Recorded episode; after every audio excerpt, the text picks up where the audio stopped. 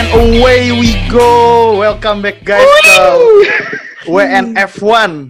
Uh, sekarang bareng gue uh, Andra, terus balik lagi sama partner gue seperti biasanya ada Nuha sama Fadil. Yo. Halo, halo, apa kabar? Halo.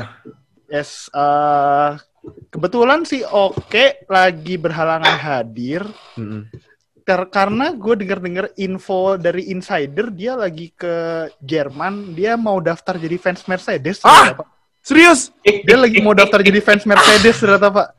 Udah capek ya, udah capek. Ya? menjadi Dia katanya udah aduh ya, Ferrari katanya. mulu, Ferrari udah. Udah muak dia jadi fans eh, Ferrari. Lagian ngapain dukung tim mediocre sih? Udah dukung Mercedes aja daripada stres tiap hari. Mendingan senyum tiap hari kan biar sehat gitu. Senyumnya tiap minggu lihat Bottas sama Hamilton juara kan enak. Iya, dia tuh sebenarnya Iya, diem-diem, diem-diem lihat Mercedes walaupun benci tuh kad- kadang benci dalam hati tuh beda.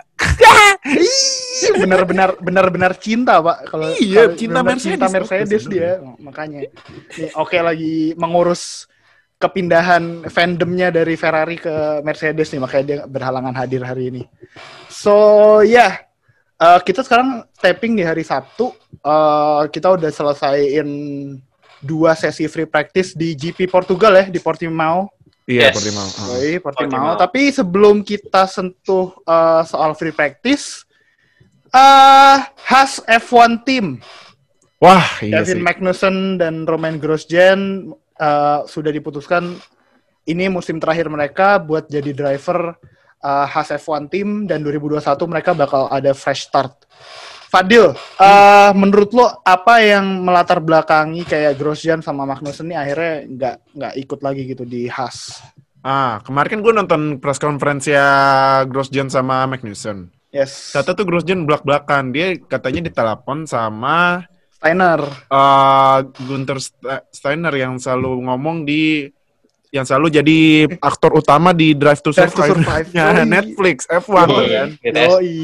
Nah, katanya si Grosjean bilang Gun uh, Steiner nelpon dia katanya karena kendala finansial dia harus ngeluarin Grosjean. Oke, Grosjean, Namanya Grosjean, Grosjean dia doang, ya? paham ya, Grosjean. Hmm. Ternyata ditambah sama Magnussen. Gu- Nah, Grosjeannya agak kaget. Nah, cuman ya kan Grosjean pas itu bilangnya alasannya alasan ini kan, alasan COVID-19 kan jadi finansialnya jelek cuman ya Hmm. gua nggak percaya sebenarnya sih ya inti kayak sih ini Gunternya emang udah males aja kan sama nih berdua kan nah apalagi kan apalagi kan F1 juga olahraga yang 50% skill 50% duit nah jadi dari si Grosjean bilang aja udah ini butuh duit nah ini gue sih prediksi kayaknya eh pembalap baru khas yang Hmm. bisa membawa backingan duit gede gitu. Mau backingan duit gede ya? Iya pasti. Oke. F1 pasti gitu sih harus Pasti gitu ya, pasti duit soalnya ya. Soalnya Karena kan buat eh, development mobil. kalau misalnya main my team pasti paham. Eh, jangan lupa Bener. udah Minang Gaming. udah minang Subscribe, subscribe. Subscribe lu udah Minang Gaming. Nah, Noh, tadi Yo. kan Fadil bilang eh, pembalap yang punya backingan duit. So, menurut lu dari latar dari cerita-ceritanya Haas apa yang terjadi di belakang eh, menurut lu siapa sih yang bisa gantiin Grosjean sama Magnussen di Haas? Kalau buat menggantiin sih, kalau memang benar alasannya khas ini memang quote unquote butuh duit, Hmm. seharusnya mereka memilih Sergio Perez. Seharusnya ya, Hmm. kalau memang mereka butuh duit, karena yang sudah kita tahu memang Sergio Perez ini punya backingan duit yang sangat besar dari Meksiko, dari Hmm. Carlos Slim, jelas itu. Jelas. Siapa pun yang tim yang benar-benar bukan pabrikan, kayaknya susah untuk menolak apa sih namanya duit-duit dari Carlos Slim dan Sergio Perez. Nah, itu kan juga karena dia jago juga dan kebetulan timnya dia sekarang Force India ya, sorry kan. Racing Hampir Point. hampir ngomong Force India kan. Iya, Racing Point, Eh, Racing Point. Astaga. Racing Iya, Point, Racing Point, Racing Point, kan. yes. Iya. Racing timnya Point. dia Racing Point kan juga sebenarnya kan timnya sekarang kan udah dipunyai sama lo kan Stroll. Yang Hmm. duitnya udah ya bejibun lah.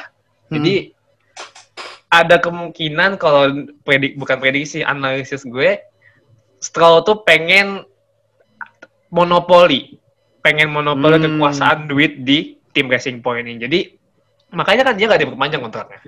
Si Perez ya. Iya si Perez kontraknya nggak diperpanjang. Jadi kalau memang khas bener-bener butuh namanya duit ya mereka harus signing Sergio Perez as soon as possible gitu. Dan sedangkan untuk pembalap keduanya bisa cari rookie atau mungkin ya Nico Hulkenberg juga boleh lah untuk mengangkat nama at least mengangkat ha- nama khas di mata fans F1. Karena fans F1 tuh sangat pengen Nico Hulkenberg balik lagi ke Iya. pedok. Iya, sama Oke. gue kalau nambahin dikit kan emang Hmm. kalau yang dari uh, Nuha bilang yang Stroll coba monopoli ya sebenarnya ya faktanya eh opa uh, Papa Stroll, Papa. Papa Stroll, Papa Stroll. Lawrence Stroll itu dia punya saham di timnya. Jadi ya ya apa yang Papa Stroll bilang ya udah. Have to say kalau itu benar ya. iya. Jadi ya udah, makanya kan kemarin kan kalau gue sempet join di salah satu grup gitu kan di F1, pada bilang ini kayaknya Stroll yang keluar, Stroll yang keluar. Ya gue bilang aja, yang mana mungkin bapaknya ninggalin anaknya sih, kan bapaknya punya saham, masa anaknya yang ditinggalin. Perez keluar ya, ya. It is what it is, man. Jadi suara ini. Namanya- Walaupun Business. Perez itu punya sat- uh, sat- sisa satu tahun kontrak ya, It is kalau yang punya kalau- timnya bapak dari pembalap itu ya udah Iya, Mau- mau kan diapain juga lagi? Vettel udah resmi kan? Vettel juga udah sign Iya, resmi udah buat resmi. musim 2021. Hmm. Itu Oke jadi fans uh, Re- uh, Aston Martin. Aston nggak tahun Martin depan? tahun depan. Ih, Bukannya jadi Mercedes. sulit deh, sulit, sulit, sulit. Aduh. sulit. Nah, Dil, eh, tadi kan si Nuha juga udah bilang nih, eh, Perez, oke lah, gue juga gue juga lumayan mendukung lah kalau Perez nanti jadi drivernya Haas. Siapa tahu juga bisa develop, eh, bantu develop Haas mobilnya di 2021. Eh, menurut lu, siapa pembalap kedua yang bisa nemenin eh, Perez di Haas? Apa Oh. rookie atau kata Nuha tadi Nico Hulkenberg?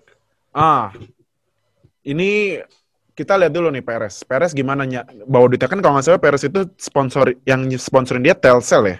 Iya, Telcel ya. Telcel ya, eh, sel- apa perusahaan seluler di Meksiko gitu. Nah, Hmm.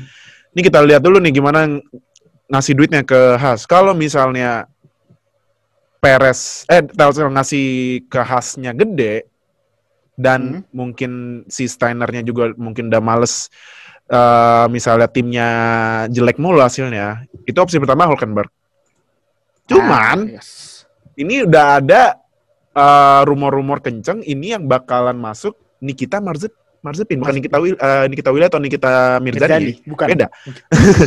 Nikita Marzepin Marzepin. karena Marzepin. bapaknya itu Nikita Mar- Marzepin bapaknya itu adalah bos dari perusahaan chemical nggak salah. Nih, Eh, bentar ya. Gue nih eh, bapaknya ini Ah iya iya benar-benar. Dmitri, Dmitri Dimi- Mazepin. Dmitri Mazepin itu adalah core shareholder tuh kan. Core share. Wah, shareholder satu-satunya shareholder lagi Oke, gila. duitnya. Dan chairman dari Ural aduh bacanya. Ural. Uralchem Integrated Chemicals Company itu.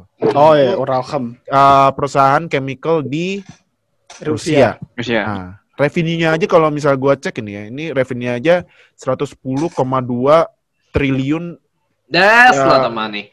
Ya, That's ya ada. ya. Ini eh, mata uangnya Rusia lah, nggak nggak paham gue. Nah, kalau misalnya Has mau menargetin eh peringkat mid table atau malah bisa nantangin top 3, Oh, Mazepin masukin gitu. biar Nah, langsung. itu tinggal masukin aja deh sponsornya Uralchem ke Has kan ya lu lihat kan Has tahun kemarin sama Rich Energy Rich Energy-nya cabut tengah jalan. Investasi Ini juga bodong Rich itu. Energy juga Investasi nggak jelas bodong. kan. Yoi, investasi Nah, bodong. terus Bener. ini musim ini juga khas sponsornya juga apaan itu juga isinya khas kayak mobil naskarnya kan paling juga Ya. di bagian belakang ditaruhnya Pick sama Jack and Jones kalau nggak salah. Jack and Jones. Iya, Jack and Jones. Jack and Jones. Nah, Nggak ada sponsor utama. ada mereka. sponsor. Nah, itu makanya jadi ya kalau mau cari yang uh, berpengalaman tanpa dapat hasil jelek-jelek, Hulk. Kalau mau dapat duit banyak buat R&D-nya bagus biar mobilnya mantep karena juga mobil 2021 sama mo- mobil 2020 sama persis beda dikit Sama, gitu sama benar. Mazepin. Tuh. Yoi, Mazepin. Oke, Kalau Ah. lu sendiri enggak gimana enggak? kenapa? Siapa Sendiri dong. apa pembalap khas yang bakal kira-kira bakal masuk ke sana ntar?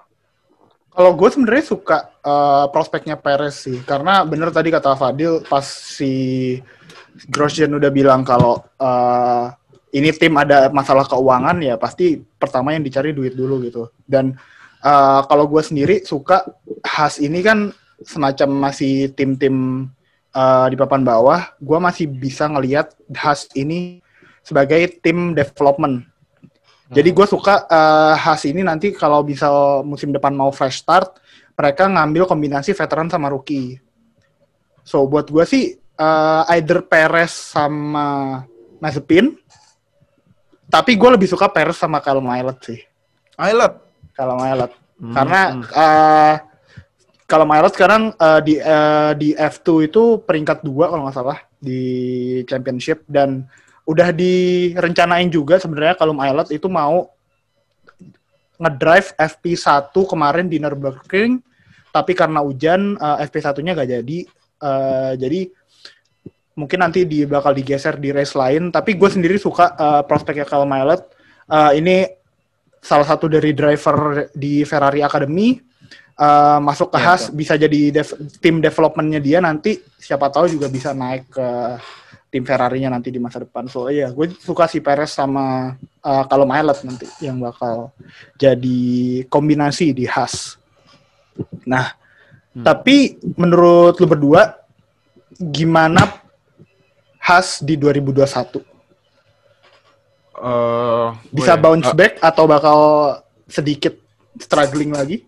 eh, kalau gue, nah balik lagi, ini gimana nih?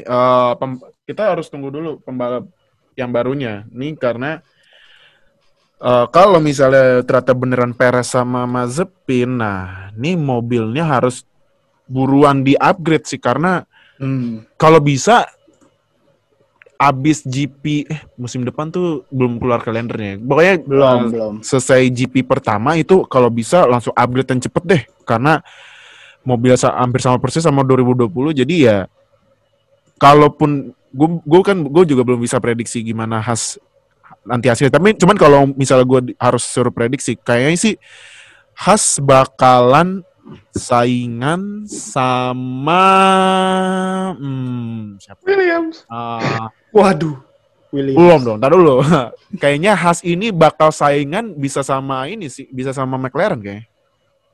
Oh, sama McLaren ya. Iya, karena McLaren- 456 ya berarti ya. Iya, karena McLaren ini gak tau kenapa awal musim gacor, tiba-tiba tengah musim akhir, tengah-tengah musim sampai sekarang agak Ada melempem. turun. Yes. Iya, ada jadi turun.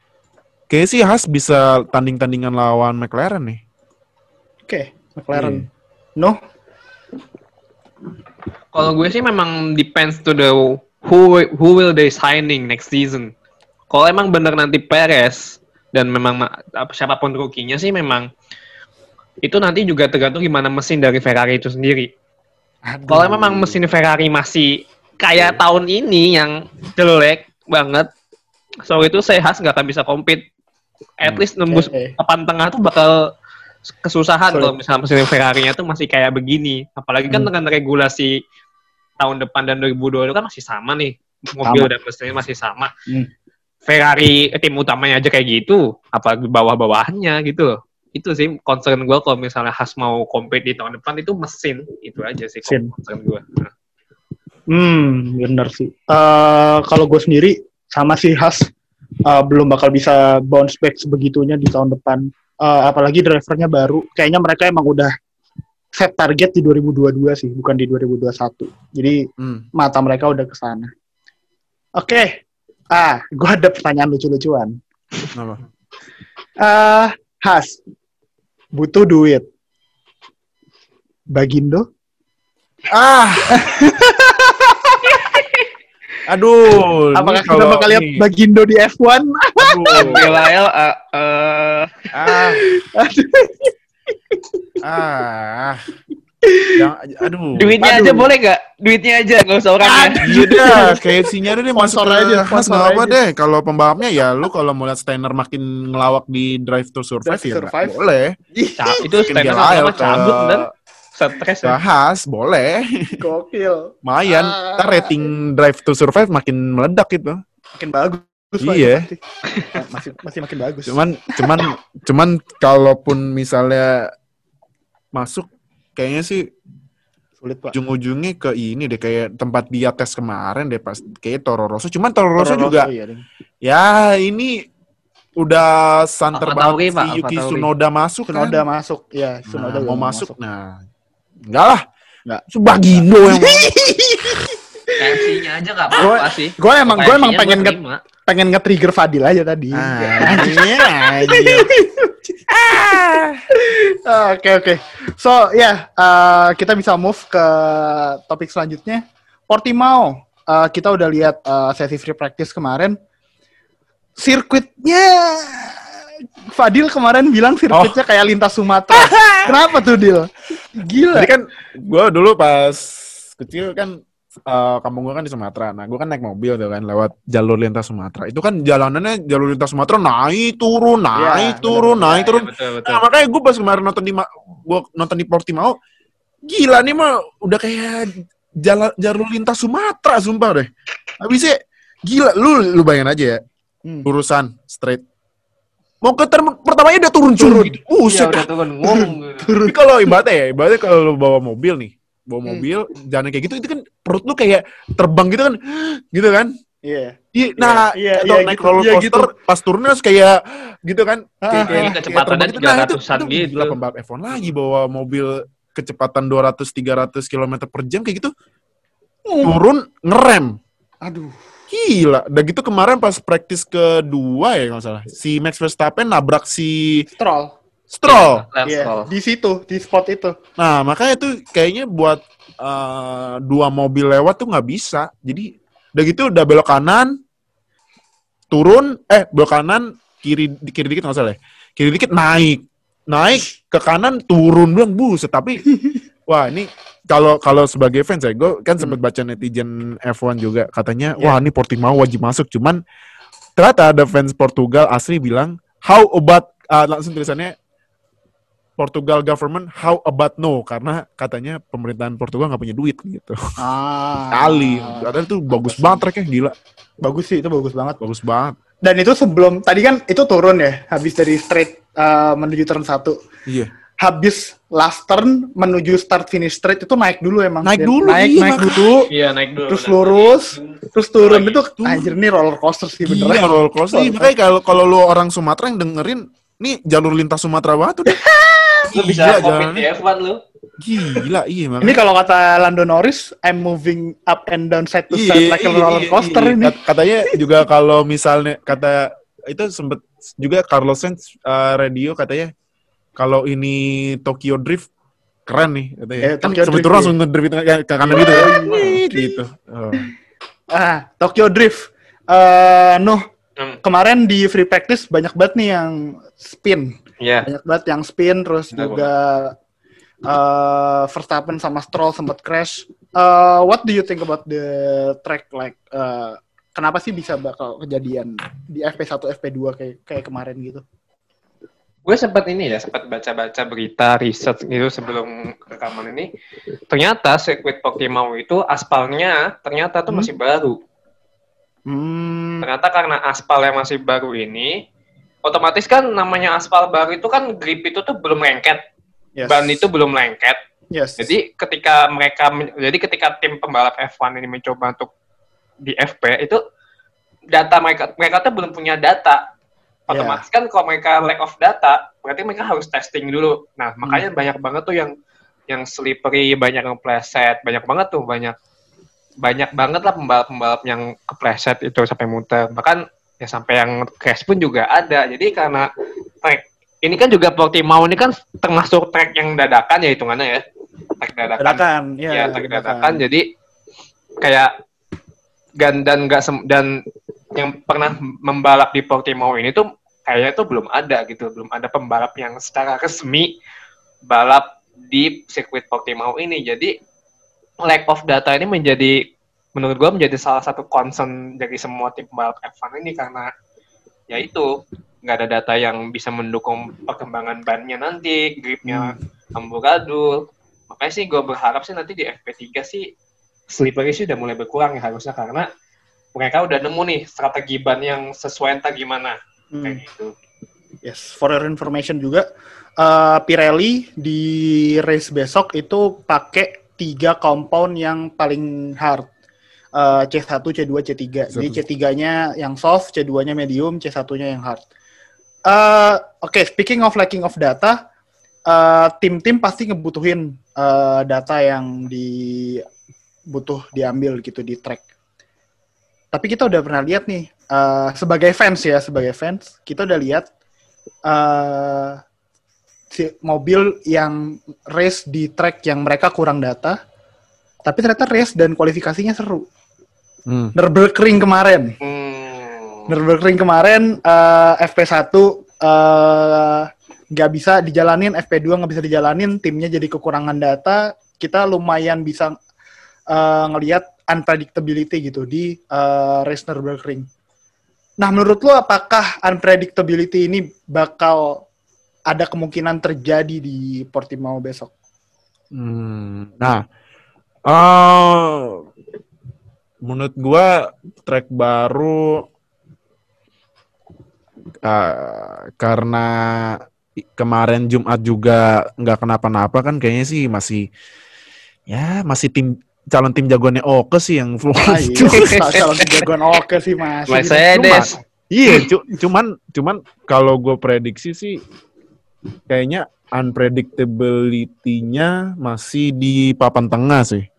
Yang Ah, iya. papan atasnya masih ya itu lagi. Ya, it- ya lu lagi lu lagi. Bottas, lagi. Verstappen, nah itu terus. Iya. Nah, cuman gue kayaknya ini yang gue prediksi nih kayaknya Ferrari bakal bagus nih, karena Ferrari ini kemarin aja Leclerc itu FP2-nya kalau nggak salah P4. P4 loh. P4. Nah, P4, Iya, P4. P4 loh. Nah, Uh, Itu kan biasanya P6. kalau FP biasanya kan kalau F, FP2 itu udah mulai race simulation ya. Karena kan waktunya banyak daripada Q eh FP3 yang waktunya cuma sejam jadi eh, pembalap coba buat simulasi kualifikasi, Kualifikasi. kan. Nah, jadi ini kayaknya nih Ferrari lumayan nih mantan tim jagoannya Oko. Eh, Udah pindah. Nah, jadi tapi kalaupun Ferrari-nya mendingan, tapi Renault bakal bagus karena Renault yang paling kenceng ini dibanding Renault dari gainnya Renault dari awal musim sampai sekarang itu yang paling gede sih. Iya, nah Iya. jadi Developnya paling bagus. Developmentnya paling Renault bagus. Renault bagus, kayaknya sih menurut gue Ricciardo sama Ocon lumayan nih. Iya, Cuman cuma kemarin FP2 Ocon ada masalah power unit. Iya, tuh, engine jadi- issue. Nah, itu kalau misalnya engine issue kena ke gearbox atau MGU ke MGU-H ya harus ganti kena pe- grid penalti itu berarti. Cuman Iya, itu dia. Ricciardo sih yang menurut gua bakal bisa mungkin ngeganggu dikit top 3 mungkin karena kan ya ini juga Red Bull yang yang yang buat nyerang Mercedes cuman Verstappen, Albonnya Hilang gimana ke mana. cuman sekali podium doang kan di Hmm, di Albon lagi masak tom yum. Muge ini Mugello. Mugello kan ya Mugello Mugello. juga gara-gara uh, kecakaan kocak banget kan. Ya, Albon lagi masak tom yum. Nah, itu Aduh. lagi lagi lagi bikin uh, ini Tahiti, Tahiti. Tai lagi bikin pad thai. Bukan Iya, kedai. Tahiti di Nah. Portugal ya. Iya, makanya jadi ya menurut gua unpredictability-nya kayaknya kecil deh. Kecil ya. Heeh. Kalau lu gimana noh? Ah, ah, ini noh juga ngelihat kayak ah, beberapa unfortunate event yang kejadian kemarin ya kayak Gasly yang tiba-tiba power unitnya kebakar, Hmm. terus juga si Verstappen yang tiba-tiba crash sama Scroll, sama Stroll. Nah, gue mau nanya sih lebih ke startnya turn 1. Menurut gue ini uh, si siapa si Stewards ini bilang start di turn 1 itu kalau di, kualifik- di kualifikasi nanti itu lap time-nya bakal di uh, hapus kalau misal mereka ngelewatin track limit di, ter- di turn 1. Hmm. Sementara kemarin turn Hmm. 1 itu lumayan tricky gitu buat para driver. Benar-benar ya. Nah, menurut lu sendiri noh, uh, trik di turn 1 ini buat qualifying sama race menurut lu bakal bisa nge ngasilin hasil yang lumayan interesting nggak buat kita para fans?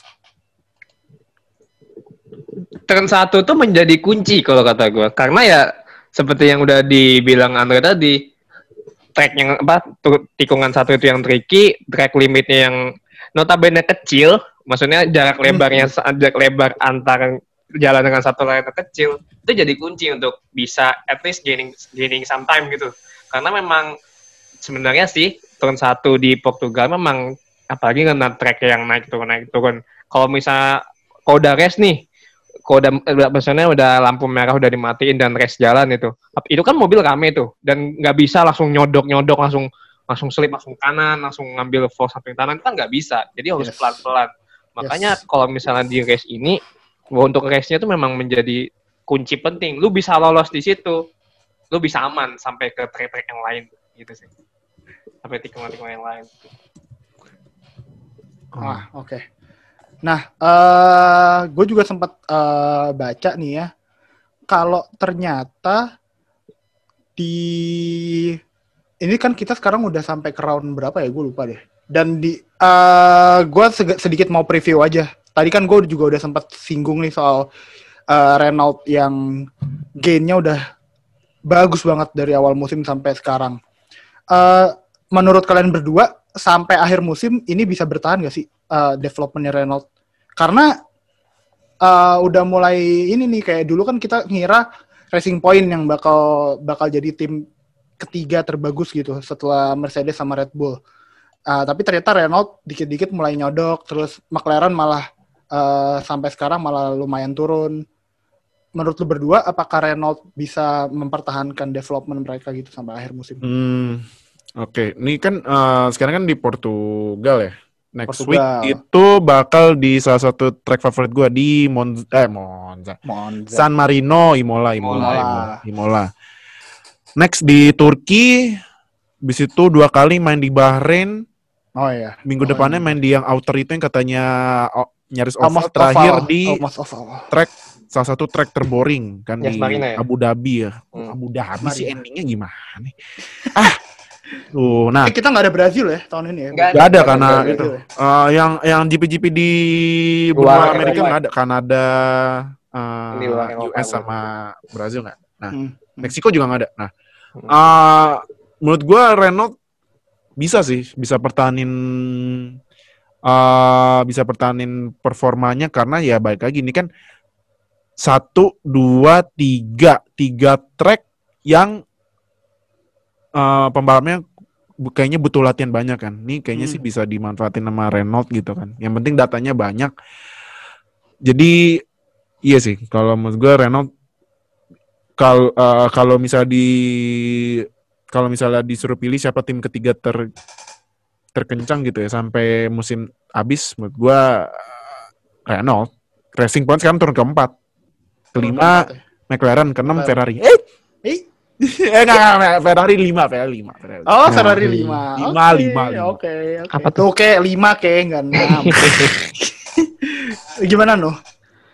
You want to add something? Hmm, kalau gue ngeliat dari ini ya, apa namanya constructor driver ya, Hmm. itu ternyata poin antara racing point, McLaren, sama McLaren, iya McLaren, sama Renault itu bedanya tipis. banget. Oh iya, racing banget. point itu tipis banget. 120, McLaren 116, Renault 114. Wuh gila. Uh, gila. Ini sengit sebenarnya ketiga untuk bertarung untuk memperebutkan posisi ketiga. Ini sengit. Apalagi dengan development mesin yang ternyata Renault sekarang development gainnya jauh lebih besar daripada Racing Point yang notabene di awal kita prediksi bakal bagus karena pakai mesin Mercedes. Apalagi kan pas winter test tuh ya, Ya. Racing Point tuh katanya "Uh, jago banget tuh bahkan nyaingin tim utamanya Mercedes. Tapi ternyata malah Renault yang sekarang yang gaining development yang bagus. Apalagi kan Renault punya ini ya, punya driver kayak sekali beri Daniel Ricciardo yang ya kita udah tahu lah gimana performa dia sama di Red Bull. Nah Renault sih dengan tahun ini tuh memang gue rasa sih menjadi apalagi setelah kemarin ini ya Ricciardo dapat podium ya di kemarin di minggu kemarin itu bisa menjadi titik awal titik balik lah istilahnya jadi titik baliknya Renault untuk bisa bersaing di papan tengah bahkan kalau misalnya mereka tembus ke peringkat ketiga dengan mereka dengan Ricciardo ataupun dengan Esteban Ocon sih gue rasa is achievement they should celebrate ya Nice. Hmm. Yep, yep, yep, yep. Iya sama ini juga kalau gue lihat kan ini juga Racing Point kan 120 poinnya karena dikurangi 15 kan dari poin aslinya. Oh iya. Iya, Oh yang iya, ketahuan bener. mobilnya copycat Mercedes. Mm-mm. Nah, Racing Point, McLaren, Renault, abis itu tim warna merah itu yang gak jelas. Eh, maaf. Ya, yang logonya kuda ya Iya, Iya, dua, dua, kuda. dua, dua, dua, dua. kuda, kuda, aduh. Nah, jadi ya ini udah eh, kalau menurut gua kalau misalnya lu udah bosen nontonin Hamilton, Bottas sama Verstappen. Verstappen, nah ini lu bisa nonton Racing Point versus McLaren versus Renault nih seru nih. Bedanya Seru, cuma seru. beda 4, beda 2 gila nih. Seru nih.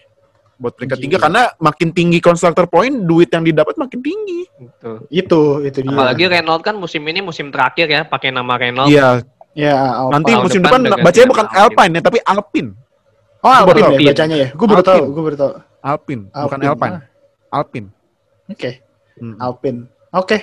So, ya, di FP1 kita udah FP1 FP2 kita udah lihat banyak banget uh, spin, banyak banget uh, racer yang keluar dari track, terus kita sempat ngelihat ada crash, kita ngelihat ada mobil yang kebakar, kita ngelihat Bottas uh, top dua sesi itu berturut-turut uh, di FP1 118, di FP2 117. Fadil, Nuha, apa yang bisa kita ekspektasi dari kualifikasi sama race besok? Ah, kalau lihat dari hasilnya ya, eh, hasilnya kan ya lagi-lagi dan lagi-lagi kan. Hmm. eh ini kan eh kalau biasanya sih praktis sama race kan suka beda ya. Atau Beda. mungkin sama per- sama dikit-dikit lah ya. Nah, Hmm. menurut gua dan juga Portimao kalau gue perhatiin buat spot nge- nyalipnya juga kayaknya rada-rada sulit karena karena tuh gini loh kalau gue lihat ya kebanyakan tuh kalaupun ada spot buat nyalip yang tikungan yang pelan itu dia kebanyakan lagi naik gitu mirip sama di tikungan pertamanya di Circuit of the Americans Cota Oh Iya, iya, benar, Cota. benar. Iya, benar. dulu itu gitu juga nah itu juga belok. kalaupun Ah, ah, lu kalaupun mau nyalip itu harus ambil slipstreamnya langsung am nggak bisa kayak sih nggak bisa nggak bisa dive bomb Ice. nah Iya, bisa nggak bisa dive bomb jadi ya again yet another Mercedes and Verstappen show ini Hmm. gitu karena kan di FP1 aja nih FP1 aja udah hasilnya Bottas Hamilton Verstappen eh FP itu Bottas, Verstappen, sama Norris. Iya, nah sama Lando. Ini juga Hamilton kan ya, mungkin kan ah disuruh Gimik, ngapain gimik, lah. Ini gimik. gimik, ini gimmick dia Gimik, banyak tahapan gimmick. Gimik. gitu. Gimik. Jadi menurut gua ya another Bottas versus Hamilton versus Verstappen show sih. Gitu. Kalau lo nuh, kira-kira dari midfield battle mungkin atau mungkin ada kayak kita bisa expect eh, banyak driver yang mungkin DNF gitu. Soalnya ngelihatnya sih kemarin sih kayak banyak banget yang belum terbiasa ya sama track Iya. gila. Iya memang kelihatan banget sih itu. Hah? Untuk ya gue sih nggak terlalu nggak berharap ya maksudnya kayak banyak DNF kayak pas di Mugello tuh itu kan Oh, gila. hampir berapa balap itu yang DNF sih. Gue sih tidak berekspektasi seperti itu ya. Gue berharap dengan balapan di Portimao ini balapan ini tetap akan seru. Dengan dengan limitasi yang ada tetap balapan ini bisa tetap menghasilkan fun yang nyata buat fans F1 di semuanya. Jadi gue sih memang lebih berharap pertarungan di mid ini ya middle team ya dengan McLaren, Racing Point dengan ya sama satu lagi Renault lah mereka kan apalagi dengan posisi poin konstruktor mereka yang sengit gitu loh. Kalau misalnya apa, kalau nanti ada salah satu dari tiga tim itu yang bisa masuk podium, bakal auto nomor tiga di konstruktor. Ah, I see. Hmm, Gitu. iya. Makanya jadi gue lebih lebih menanti pertarungan dari tiga tim tadi karena memang ya di beberapa race sebelumnya apalagi sih yang paling inget, gue inget tuh yang ketika di di Austria di awal-awal itu seru banget tuh Iya. pertarungan tiga tim itu tuh. Hmm. Nah itu sih yang gue berharap dari race nanti ya. Okay. Right. So yeah, that concludes our uh, preview episode plus sedikit uh, kita bahas all Haas. Uh, we'll see gimana qualifying bakal main nanti malam. Uh, jangan lupa jam 8 malam uh, di tempat kalian biasa nonton F1. Terus besok race uh, juga mulai jam 8 malam ya. Betul. Betul. Yep, besok mulai race jam 8 malam dan expect kita hari Selasa bakal ketemu lagi buat ngomongin race di uh, Portimao. Uh, thank you Fadil, thank you Nuha. Yo, thank you, thank you, thank you. See you di next episode. Bye guys. Bye.